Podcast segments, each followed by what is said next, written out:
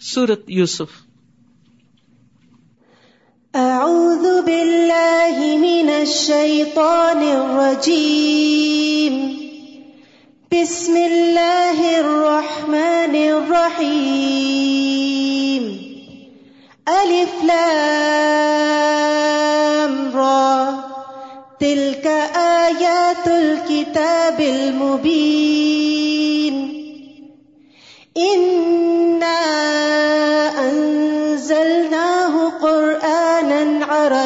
عربيا لعلكم تعقلون نحن نقص عليك أحسن القصص بما أوحينا إليك هذا القرآن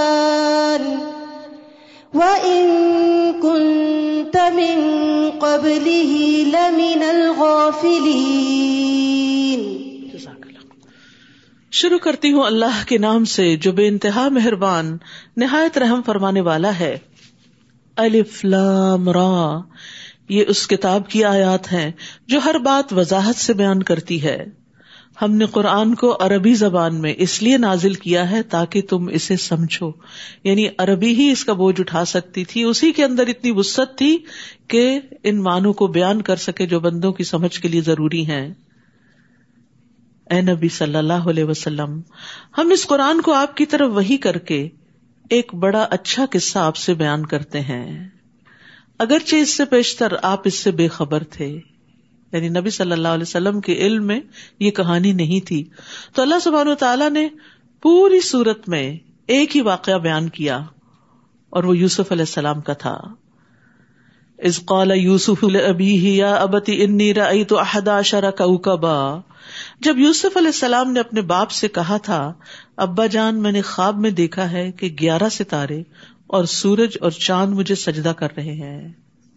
یاد رکھیے، خواب تین طرح کے ہوتے ہیں۔ اچھا خواب جو اللہ کی طرف سے خوشخبری ہوتی ہے۔ ایک وہ خواب جو شیطان کی طرف سے ہوتا ہے جو غمگین کر دیتا ہے بندے کو۔ اور ایک خواب بندے کے اپنے اوہام اور خیالات ہوتے ہیں۔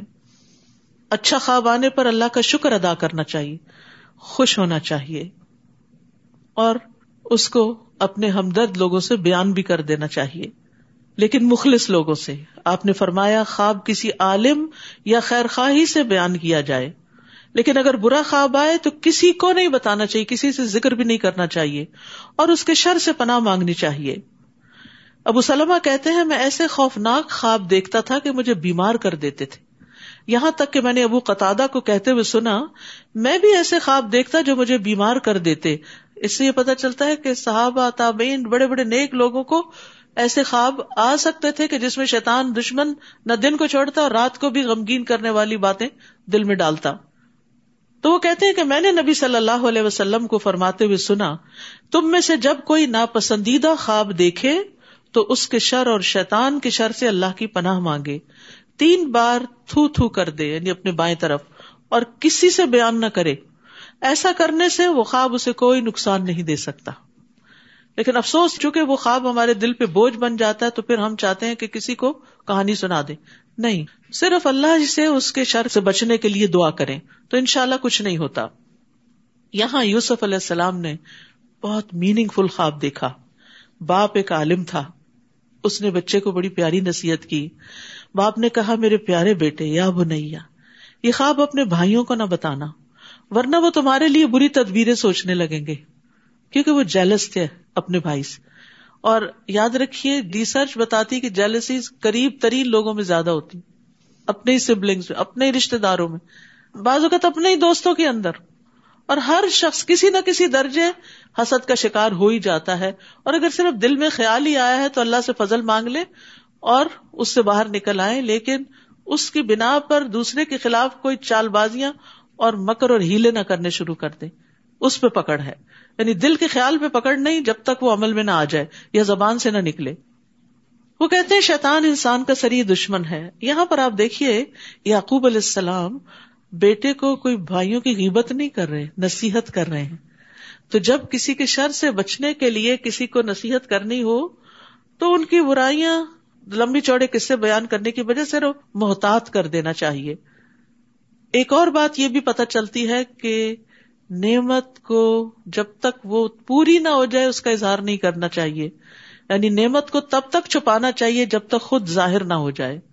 جب حاجت پوری ہو جائے تو پھر اس کے بعد ذکر کیا جا سکتا ہے اور وہ اس لیے کہ اللہ کا شکر ادا کیا جائے۔ اور حاصل سے بچنے کے لیے نعمتوں کو چھپانا لازم ہے۔ جب آپ کو پتا ہو کہ آپ کے دائیں بائیں ایسے لوگ موجود ہیں جو آپ کی خوشی پہ، آپ کی نعمت پہ راضی نہیں ہوتے، بلکہ دل میں کباہت محسوس کرتے ہیں اور کسی نہ کسی طرح برا مانتے ہیں اور آپ کے مقاصد میں رکاوٹ بنیں گے تو خاموش رہے لیکن نعمتوں کو ہر وقت چھپانا نہیں چاہیے۔ فما بنعمت ربی کا فحدث۔ دین بھی ایک نعمت ہے۔ اس کا اظہار کرنا چاہیے۔ جب نعمت مل جائے اور حسد کا ڈر نہ ہو، تو پھر بیان کیا جانا چاہیے۔ اور بہت تفصیلات نہیں بیان کرنی چاہیے۔ مثلاً میرے اس بزنس میں، اس ڈیل میں اتنے ہزار کا پروفٹ ہوا، تو پھر میں نے اس کو یہاں انویسٹ کیا، تو اتنا اور ہو گیا۔ اس طرح کی باتیں بھی لوگوں سے نہ کرے کیونکہ وہ متحمل نہیں ہو سکتے، وہ برداشت نہیں کر سکتے۔ اور اسی طرح نعمت کا صرف زبان سے ہی نہیں اظہار کیا جاتا، عمل سے اظہار کرنا چاہیے، شکر ادا کر کے اس میں سے صدقہ خیرات کر کے، اس مال میں سے، یا علم ہے تو اس کو لوگوں میں بانٹ کے، اور لوگوں کی ضرورت پوری کرنے کی ہرس رکھنی چاہیے۔ یعنی اگر کسی کو کسی چیز کی ضرورت ہو تو انسان آگے بڑھے کہ میں اس کو جانتا ہوں، میں اس کا حل بتا سکتا ہوں آپ کو، میں آپ کی مدد کرتا ہوں۔ تو یہ بھی اظہار نعمت ہی ہے۔ اس طرح اس خواب کے مطابق تمہارا رب تمہیں دین کے لیے منتخب کرے گا۔ تعبیر بتا رہے ہیں باپ، تمہیں باتوں کا معال انجام سکھائے گا تعبیل بتائے گا۔ تم پر اور آل یعقوب پر اپنی نعمت اسی طرح پوری کرے گا جیسے وہ اس سے پہلے تمہارے دو باپوں ابراہیم اور اسحاق پر پوری کر چکا۔ بلا شبہ تمہارا رب سب کچھ جاننے والا اور حکمت والا ہے۔ پھر قصہ شروع ہوتا ہے۔ حقیقت یہ ہے کہ یوسف اور اس کے بھائیوں کے قصے میں پوچھنے والوں کے لیے بہت سے نشان عبرت ہیں۔ جب یوسف کے بھائیوں نے آپس میں کہا، یوسف اور اس کا بھائی ہمارے باپ کو ہم سے زیادہ محبوب ہیں۔ دو ماؤں کی اولاد تھے، ایک سے دس بچے تھے اور ایک سے دو بیٹے تھے۔ یوسف علیہ السلام اور بن یامین سگے بھائی تھے اور دوسری طرف باقی دس کا جتھا تھا، جس کا وہ ذکر اکثر کرتے ہیں۔ یوسف اور اس کا بھائی تو ہمارے باپ کو ہم سے زیادہ محبوب ہیں۔ عام طور پر اس طرح کے رشتوں میں یہ پریشانیاں رہتی ہیں۔ بہت نیچرل ہے، چاہے پیغمبر کی اولاد ہی کیوں نہ ہو۔ حالانکہ ہم ایک طاقتور جماعت ہیں۔ ہمارا باپ تو سری بھول میں ہے۔ یعنی انہیں ہماری طرف متوجہ ہونا چاہیے کہ ہماری تعداد زیادہ ہے۔ لہذا یا تو یوسف کو مار ڈالو یا اسے کہیں دور پھینکاؤ۔ اس طرح تمہارا باپ تمہاری طرف ہی متوجہ رہے گا۔ پھر اس کے بعد تم نیک لوگ بن جانا۔ ابھی جو کرنا کر لینا، بعد میں توبہ کر لینا۔ تو جان بوجھ کے غلطی کرنا جو ہے بہت بڑا جرم ہوتا ہے کہ اچھا توبہ کر لیں گے پھر۔ یہ تو توبہ کا مذاق ہے۔ ان میں سے ایک نے کہا، یوسف کو مارو نہیں، یہ بڑا بھائی تھا۔ اس نے کہا، نہیں نہیں، مارو نہیں، قتل کا ذمہ نہیں لو، بلکہ اگر تمہیں کچھ کرنا ہی ہے تو اسے کسی گمنام سے کنویں میں پھینکاؤ۔ کوئی آتا جاتا کافلا اسے اٹھا لے جائے گا یعنی ہماری جان چوٹ جائے گی۔ اس تجویز کے بعد وہ اپنے باپ سے کہنے لگے کیا بات ہے؟ آپ یوسف کے بارے میں ہم پہ اعتبار نہیں کرتے۔ حالانکہ ہم اس کے خیر خواہ ہیں، تاکہ باپ سے اپنا مطلب پورا کروائیں۔ بچوں کا یہ عام انداز ہوتا ہے نا، ماں باپ کو بلیم کر کے پھر ان سے فائدے اٹھاتے ہیں۔ یعنی بلیک میلنگ جسے کہتے ہیں۔ بلیک میل کر کے پھر اپنا کام نکلواتے ہیں مطلب پورا کرتے ہیں۔ یعقوب نے کہا، اگر تم اسے لے جاؤ تو مجھے اس کی جدائی کا رنج ہوگا۔ یعنی اسے اپنے سے الگ کرنا مجھے اچھا نہیں لگتا۔ دوسرے میں اس بات سے بھی ڈرتا ہوں کہ تم اس سے بے خبر ہو جاؤ تو اسے کہیں بھیڑیا نہ کھا جائے۔ وہ کہنے لگے، ہم ایک طاقتور جماعت ہیں۔ اپنی طاقت کا بڑا زوم تھا۔ اگر ہمارے ہوتے ہوئے اسے بھیڑیا کھا جائے تو ہم بڑے نقصان میں پڑ گئے۔ چنانچہ وہ یوسف کو لے گئے اور اس بات پر اتفاق کر لیا کہ اسے کسی گمنام کنویں میں ڈال دیں گے۔ اس وقت ہم نے یوسف کو وہی کی، ایک وقت آئے گا جب تم اپنے بھائیوں کو ان کی یہ حرکت جتلاؤ گے۔ یوسف علیہ السلام کو تسلی دے دی گئی اس حال میں کہ وہ تمہارے متعلق کچھ نہ جانتے ہوں گے۔ اور وہ رات کو روتے پیٹتے اپنے باپ کے پاس آئے۔ کہنے لگے، ہم دوڑ کے مقابلے میں ایک دوسرے سے آگے بڑھتے گئے اور یوسف کو ہم نے اپنے سامان کے پاس چھوڑ دیا تھا۔ اتنے میں ایک بھیڑیا آیا اور اسے کھا گیا۔ اور آپ تو ہماری بات پہ یقین نہیں کریں گے۔ ہاں ہم سچے ہی کیوں نہ ہو اندر بلیک میلنگ اور وہ یوسف کی کمیز پر جھوٹ موٹ کا خون بھی لگا کر لائے۔ یعقوب علیہ السلام نے کہا، بات یوں نہیں، بلکہ تم لوگوں نے ایک بری بات کو بنا سنوار لیا ہے۔ خیر، اب صبر ہی بہتر ہے۔ اور جو کچھ تم بیان کرتے ہو، اس کے متعلق اللہ ہی سے مدد چاہتا ہوں۔ سبحان اللہ، کیا ریئیکشن تھا؟ اتنی بڑی بات ہو گئی۔ اب یہ رائبلری ہے نا، اولاد کے درمیان جیلسی اولاد ایک دوسرے کے خلاف ہے۔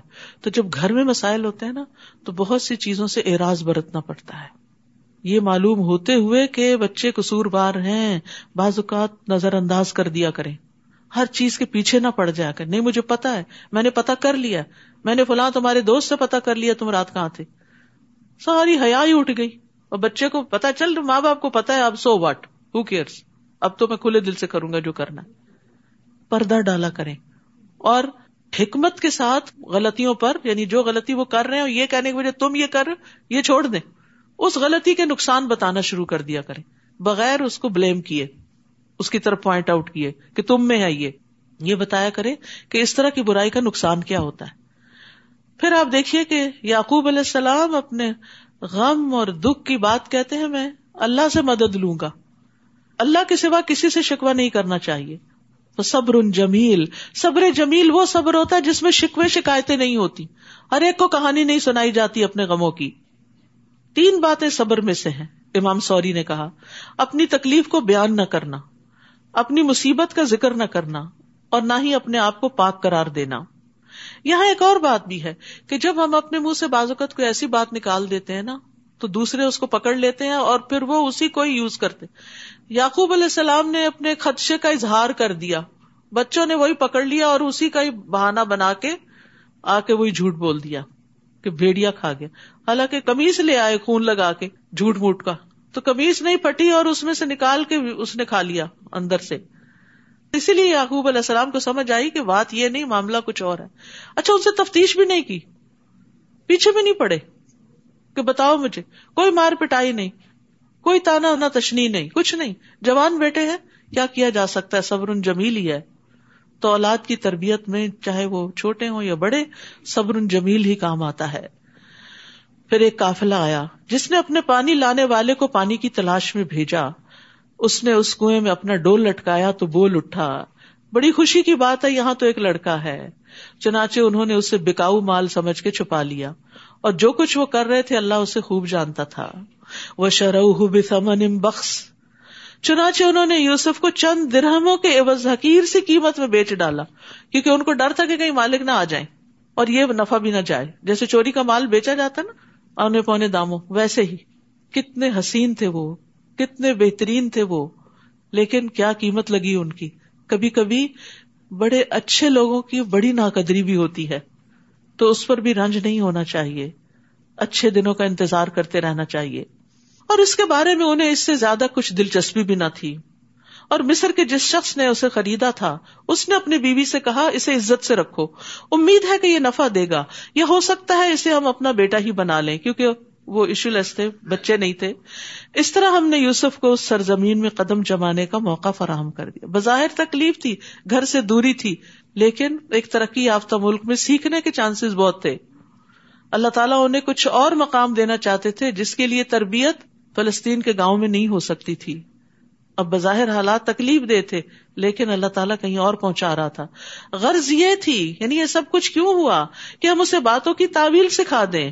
تجربات انسان کو بہت کچھ سکھا دیتے میچور کر دیتے۔ آزمائشیں انسان کو وقت سے پہلے پختہ کر دیتی ہیں۔ بھٹی میں تپ جاتا ہے انسان اور پک جاتا ہے۔ اور اللہ اپنے حکم نافذ کرنے پر غالب ہے۔ لیکن اکثر لوگ یہ بات نہیں جانتے۔ اور جب یوسف اپنی جوانی کو پہنچے تو ہم نے انہیں حکمت اور علم عطا کیا اور ہم نیک لوگوں کو ایسی ہی جزا دیتے ہیں۔ یعنی ہر محسن کو حاصل ہونے والی عنایات۔ اور جس عورت کے گھر میں وہ رہتے تھے، اس نے یوسف کو اپنی طرف ورگلانا چاہا۔ اس نے دروازے بند کر لیے اور یوسف سے کہنے لگی، جلدی آ جاؤ۔ کیونکہ انتہائی خوبصورت تھے، بہت اٹریکٹو تھے، تو وہ عورت ان کی طرف مائل ہو گئی اور برائی کی دعوت دی۔ یوسف نے کہا، اللہ کی پناہ۔ میرے رب نے تو مجھے بہت اچھی منزلت بخشی، اتنا اچھا ٹھکانا دیا، اور میں یہ کام کروں؟ ظالم لوگ یقیناً فلاں نہیں پاتے یعنی احسان کا بدلا اس طرح دوں؟ نبی صلی اللہ علیہ وسلم نے فرمایا، میں نے اپنے بعد مردوں پر کوئی فتنا عورتوں سے زیادہ نقصان دینے والا نہیں چھوڑا۔ یعنی بعض عورتیں مردوں کو برائی کی طرف دعوت دیتی ہیں۔ بعض اوقات لباس کے ذریعے، بعض اوقات اپنے انداز کے ذریعے تو یہ ایک بہت بڑے فتنے کی بات ہوتی ہے، جس کے لیے مرد کو غز بسر کے لیے کہا گیا ہے۔ چنانچہ اس عورت نے یوسف کا قصد کیا، اور وہ بھی اس کا قصد کر لیتے اگر اپنے رب کی برہان نہ دیکھ لیتے۔ یہ رب نے بچایا انہیں۔ اس طرح ہم نے انہیں اس برائی اور بے حیائی سے بچا لیا۔ یوسف پاک دامن رہے۔ کیونکہ وہ ہمارے مخلص بندوں میں سے تھے۔ سبحان اللہ۔ اخلاص کی وجہ سے انسان شیطان کے قابو میں آنے سے بچ جاتا ہے۔ تو اپنے اندر نیت کا، ارادوں کا، نیکی کا خلوص پیدا کریں۔ وسطبق الباب۔ پھر وہ دونوں دروازے کی طرف لپکے۔ اس عورت نے یوسف کو پیچھے سے کھینچ کر ان کی کمیز پھاڑ ڈالی۔ یعنی وہ چاہتی تھی کہ ان سے برا کام کر ہی ڈالے۔ تو پیچھے دوڑی۔ دروازہ کھلا تو انہوں نے عورت کے خامند کو دروازے کے پاس کھڑا پایا۔ پینترا بدل لیا۔ کہنے لگی جو شخص تیری بیوی سے برا ارادہ رکھتا اس کا بدلہ اس کے سوا کیا ہو سکتا ہے کہ یا تو اسے قید کر دیا جائے یا اسے دردناک سزا دی جائے۔ یہ ہوتی ہے وہ محبت جس کو لسٹ کہتے ہیں، جس میں صرف اپنے جذبات کی تسکین مقصود ہوتی ہے اور دوسرے کو اعلی کار بنایا جاتا ہے۔ اور جب مطلب پورا نہ ہو تو الزام تراشی کر دی جاتی ہے۔ تو اللہ تعالیٰ ایسے لوگوں سے بھی بچائے جو محبت کے اظہار کے روپ میں بہروپیے ہوتے ہیں اور انتہائی نقصان دینے والے۔ کیونکہ کئی دفعہ ایسا ہوتا ہے نا، بعض اوقات معصوم لڑکیاں ایسے مردوں کے چنگل میں پھنس جاتی ہیں، ان کی چکنی چپڑی باتوں سے۔ انہوں نے ان سے نہ شادی کرنی ہوتی ہے، نہ انہیں بسانا ہوتا ہے، نہ انہیں عزت دینی ہوتی ہے، نہ ان کی ذمہ داری لینی ہوتی ہے، صرف ان سے اپنی وقتی ہرس اور تسکین مطلوب ہوتی ہے۔ اور وہ ان کی پیار بھری چکنی چپڑی باتوں کی وجہ سے اپنی ساری عزت عصمت لٹا بیٹھتی ہیں۔ تو عورت کو اللہ کے بھروسے پر اتنا اسٹرانگ ہونا چاہیے کہ وہ ایسے دھوکا دینے والے بھیڑیوں کے دھوکے میں نہ آئے۔ اور خود کو فتنوں پہ پیش نہ کرے۔ ایسی جگہوں پہ نہ جائے، ایسے لوگوں سے نہ ملے کہ جو اس کو ذلیل کر کے رکھ دیں۔ کیونکہ برائی کا انجام برا ہی ہوتا ہے۔ یوسف علیہ السلام نے کہا، بات یوں نہیں، بلکہ اس نے مجھے اپنی طرف برگلانا چاہا تھا۔ اور اس کے خاندان میں سے گواہ نے کرائن کی بنا پہ شہادت دیتے ہوئے کہا، اگر یوسف کی کمیز آگے سے پھٹی ہے تو عورت سچی ہے۔ یعنی وہ اس پہ حملہ آور ہو رہے تھے تو عورت نے اس کا گریبان پھاڑ دیا۔ اور یوسف جھوٹا ہے۔ اور اگر اس کی کمیز پیچھے سے پٹی ہے تو عورت جھوٹی۔ یوسف سچا کہ عورت نے اس کو اپنی طرف کھینچا۔ پھر جب عورت کے خامن عزیز مصر نے یوسف کی کمیز دیکھی تو وہ پیچھے سے پٹی ہوئی تھی۔ یہ دیکھ کر وہ اپنی بیوی سے کہنے لگا، یہ تو تم عورتوں کا ایک چلتر ہے۔ واقعی تمہاری مکاریاں بڑی خطرناک ہوتی ہیں، تمہاری چالیں بڑی خطرناک ہوتی ہیں۔ یہ عزیز مصر کا قول ہے جو اس نے اپنی بیوی کو کہا۔ لیکن بعض مرد کتنے آجز ہوتے ہیں اپنی بیویوں کے سامنے کہ جانتے بوجھتے کہ وہ برا کام کر رہی کچھ کہہ بھی نہیں سکتے۔ پھر یوسف سے کہا، اس بات کو جانے دو۔ اور اپنی بیوی سے کہا، تم اپنے گناہ کی معافی مانگو۔ سوری کر لو۔ بلا شبہ تو ہی خطا کار ہے۔ اور شہر کی عورتیں آپس میں چرچا کرنے لگی کہ یہ عزیز مصر کی بیوی ہے اور ایک غلام کے پیچھے پڑ گئی ہے۔ اگر عشق لڑانا ہی تھا تو کسی بڑے انسان سے کرتی۔ وہ چرچا کرنے لگی کہ عزیز مصر کی بیوی زلیخا اپنے نوجوان غلام کو اپنی طرف ورگلانا چاہتی ہے اور اس کی محبت اس کے دل میں گھر کر چکی ہے۔ ہم تو اسے واضح طور پر گمراہی میں مبتلا دیکھ رہے ہیں۔ اس محبت کو انہوں نے گمراہی قرار دیا۔ جب اس زلیخا نے ان کی مکارانہ باتیں سنی تو انہیں بلاوا بھیج دیا، پارٹی ارینج کر لی اور ان کے لیے ایک تکیہ دار مجلس سے ضیافت تیار کی کہ آئے ریلیکس کریں، بیٹھیں، باتیں کریں۔ اور ہر عورت کے سامنے ایک ایک چھری رکھ دی یعنی پھل کاٹنے کے لیے۔ اور یوسف سے کہا، تم ان کے سامنے نکل آؤ۔ جب ان عورتوں نے یوسف کو دیکھا، تو حسن میں فائق تر سمجھا اور پھل کاٹتے کاٹتے اپنے ہاتھ کاٹ ڈالے اور بے ساختہ پکار اٹھی۔ یہ انسان نہیں، یہ تو کوئی بزرگ فرشتہ ہے۔ زلیخا کہنے لگی، یہ ہے وہ شخص جس کے بارے میں تم نے مجھے ملامت کی تھی کہ میں اس کے حسن یا اس کے محبت میں گرفتار ہو گئی ہوں۔ بے شک میں نے ہی اسے اپنی طرف مائل کرنے کی کوشش کی۔ استغفر اللہ یعنی کتنی بے باکی کے ساتھ اپنے جرم کا اعتراف ہو رہا ہے اور برائی کو خوبصورت بنا کے پیش کیا جا رہا ہے۔ اپنے آپ کو جسٹیفائی کیا جا رہا ہے۔ مگر وہ بچ نکلا، وہ میرے ہاتھ نہیں آیا۔ اور اب بھی اگر اس نے میرا کہنا نہ مانا تو اسے قید کر دیا جائے گا اور وہ ذلیل ہو جائے گا۔ یہاں پھر ایک یعنی قید کا لفظ بول دیا گیا اور پھر نتیجے میں پھر قید سامنے آ گئی۔ تو ہمیشہ منہ سے اچھے لفظ ہی نکالے ہیں۔ بعض اوقات انسان کہتا ہے یہ نہیں کرو گے تو یہ ہو جائے گا اور وہ وہی ہو جاتا ہے۔ یوسف نے کہا، اے میرے رب، جس چیز کی طرف مجھے یہ بلا رہی ہے اس سے تو مجھے قیدی زیادہ پسند ہے۔ اور اگر تو نے ان کے مکر کو مجھ سے دور نہ رکھا، تو میں ان کی طرف جھک جاؤں گا اور جاہلوں میں سے ہو جاؤں گا۔ تو یوسف علیہ السلام نے گناہوں اور نافرمانیوں کے مقابلے میں جیل اور مصیبت کو اختیار کر لیا۔ سبحان اللہ۔ کتنی بڑی بات تھی۔ اور اللہ تعالیٰ سے دعا کی کہ ان کے دل کو دین پہ جما دے اور اپنی اطاعت کی طرف پھیرے رکھے۔ اگرچہ ان کا ایمان پہاڑوں برابر تھا، لیکن پھر بھی دعا۔ تو کبھی یہ نہ کہ نہیں، میں بہت اسٹرانگ ہوں، مجھ پہ کوئی اثر نہیں ہوتا، مجھ پہ ماحول اثر نہیں کرتا۔ نہیں، اللہ کی توفیق سے ہی انسان گناہوں سے بچ سکتا ہے۔ چنانچہ اس کے رب نے یوسف کی دعا قبول کر لی اور عورتوں کے مکر کو یوسف سے دور رکھا۔ بے شک وہ سب کچھ سننے والا، جاننے والا ہے۔ تو کئی دلائل مل جانے کے بعد بھی ان لوگوں نے یہی مناسب سمجھا کہ یوسف کچھ مدت کے لیے جیل میں ڈال دیا جائے، کیونکہ اب ایک نہیں، ساری عورتیں اس کی محبت میں گرفتار ہو گئی۔ اب فتنا اور زیادہ پھیل گیا۔ یوسف کے ساتھ دو اور نوجوان بھی قید خانے میں داخل ہوئے۔ ان میں سے ایک نے کہا، میں نے خواب دیکھا کہ میں شراب نہ رہا ہوں۔ اور دوسرے نے کہا، میں نے یہ خواب دیکھا ہے کہ میں نے سر پہ روٹیاں اٹھائی ہوئی ہیں، جنہیں پرندے کھا رہے ہیں۔ دونوں کہنے لگے، ہمیں اس کی تعبیر بتائیے۔ ہم دیکھتے ہیں آپ ایک نیک آدمی ہے سبحان اللہ، انا نرا کا من المحسنین۔ یوسف علیہ السلام نے کہا، جو کھانا تمہیں یہاں ملا کرتا ہے، اس کے آنے سے پہلے پہلے میں تمہیں ان خوابوں کی تعبیر بتا دوں گا۔ یہ ایسا علم ہے جو میرے رب نے مجھے سکھلایا ہے۔ علم کی نسبت اللہ کی طرف کی۔ ہم کیا کرتے ہیں؟ بڑی محنت کی تھی میں نے اس ڈگری کے لیے۔ میں نے ان لوگوں کا دین چھوڑ دیا ہے۔ جو اللہ پر ایمان نہیں لاتے اور آخرت کے بھی منکر ہیں۔ یاد رکھیے واض و نصیحت میں دوسرے کو بور نہیں کرنا چاہیے۔ مختصر ہونی چاہیے، محدود مدت کے لیے ہونی، اس کی ٹائم لمٹ ہونی چاہیے۔ ایک بجے ختم ہو جائے گی کلاس ہوں تاکہ سب کو پتا ہو کہ اس دیر کے بعد جان چھوٹ جائے گی۔ ورنہ کیا ہوتا ہے، جو لوگ ٹائم کی پابندی نہیں کرتے، دیر سے شروع کرتے ہیں اور پھر لمبا لے جاتے ہیں، وہ دوسروں کو دین سے، علم سے، مجلسوں سے بگا دیتے ہیں۔ پھر کہتے ہیں، لوگ نہیں آتے، لوگ خراب ہیں۔ اپنی خرابی بھول جاتے ہیں اور دوسروں کو بلیم کرتے ہیں۔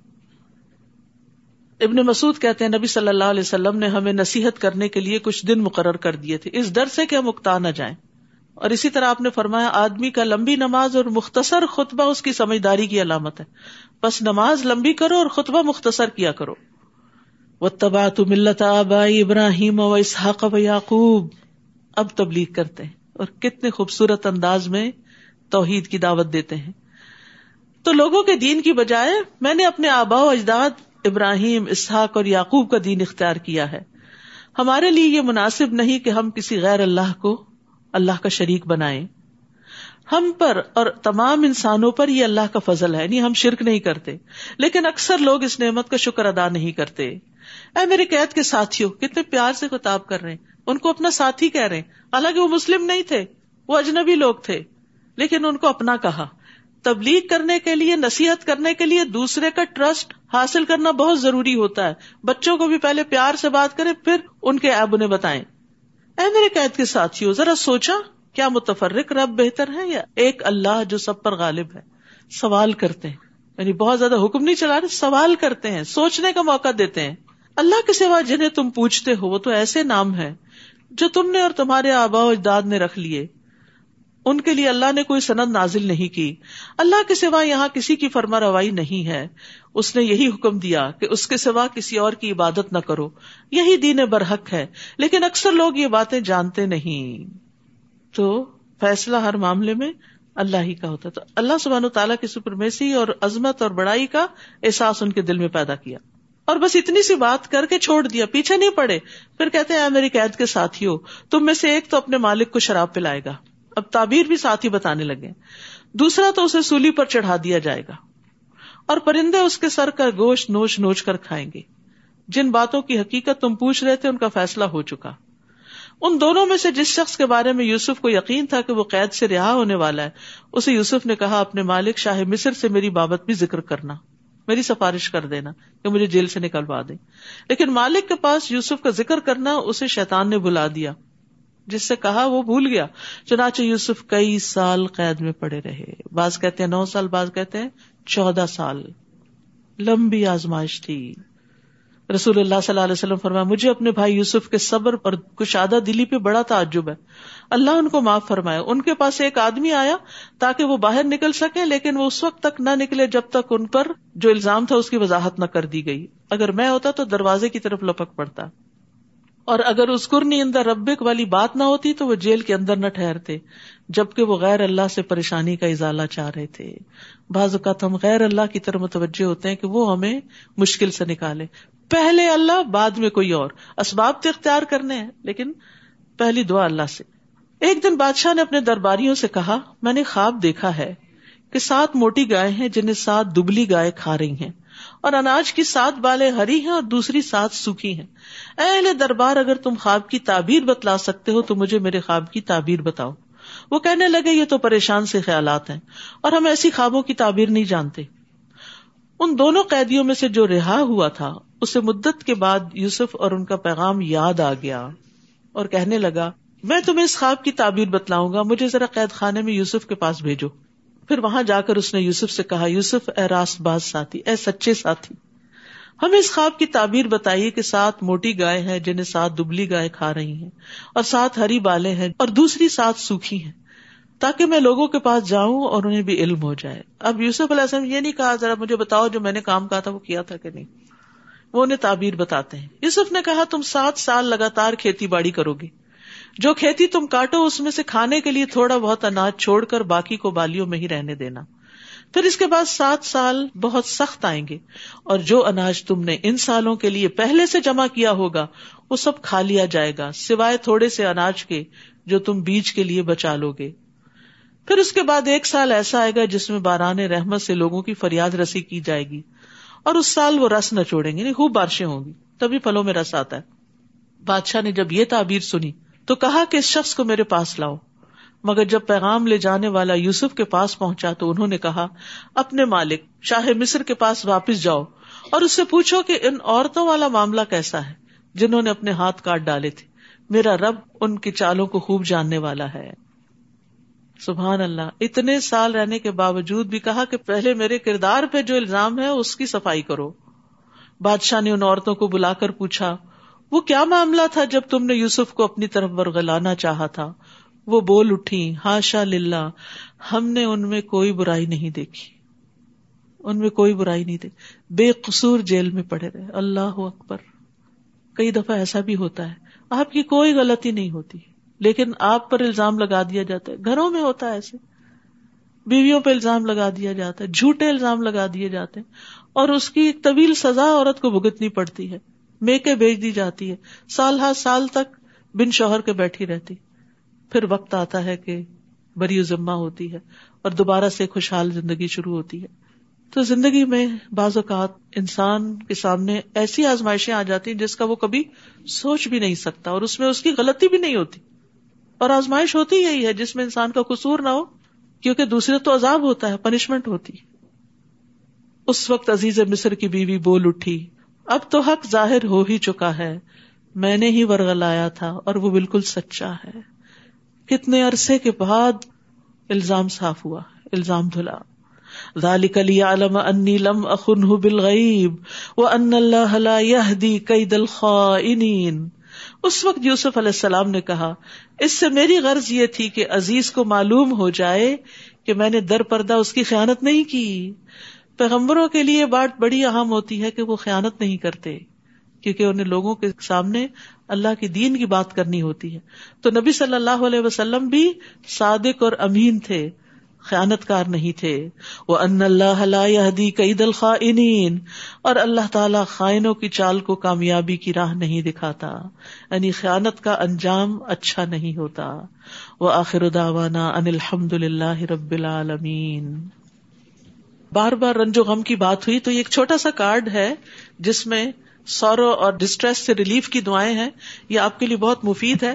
پھر اسی طرح طب نبوی کتاب ہے جس میں نبی صلی اللہ علیہ وسلم سے یا سنت سے جو طب کے نسخے معلوم ہوتے ہیں، بڑے کام کی کتاب ہے۔ اسے میں نے حرف حرف پڑھا ہوا ہے اور اس سے بہت فائدہ بھی اٹھایا ہے۔ اسی طرح تہارت کے مسائل ایک کتاب ہے۔ عبادت کرنے کے لیے لازم ہوتا ہے کہ انسان کو طریقہ بھی معلوم ہو۔ تو کیا پاکی ناپاکی کے مسائل ہیں؟ ہماری بچیوں کو بھی بازوقت پتہ نہیں ہوتا۔ تو یہ جاننا ضروری ہے۔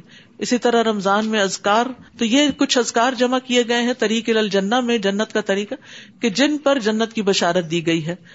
اسی طرح یہ بچوں کے لیے کچھ کتابیں ہیں، ویلکم رمضان، مائی رمضان فن بک اور پریئر ٹری۔ یعنی جو وہ نماز پڑھے اس کے اوپر خود نشان لگائے آپ ان کو بس ایک دفعہ کام دے دیں اور پھر جتنی نمازیں ہو جائیں، اس پر انعام بھی دے تو یہ چھوٹے بچوں کے لیے ایک اچھی ایکٹیویٹی بک ہے۔ جیسے آپ مسجد جاتے ہیں، ان کو بھی ساتھ لے جاتے ہیں، تو ان کو بھی کوئی کام دے دیں اگر چھوٹے بچے ہیں، تاکہ کلرنگ وغیرہ کرتے رہیں۔ اور اس کے علاوہ یہ ہے کہ اللہ سبحان تعالیٰ سے خوب دعائیں کریں کہ اللہ تعالیٰ ہمارا رمضان پچھلے سارے رمضانوں سے زیادہ خیر و برکت والا کر دے۔ سبحان اللہ و بحمد کا اشد اللہ اللہ اللہ انتا استخ کا و اطوب السلام علیکم و رحمۃ اللہ وبرکاتہ۔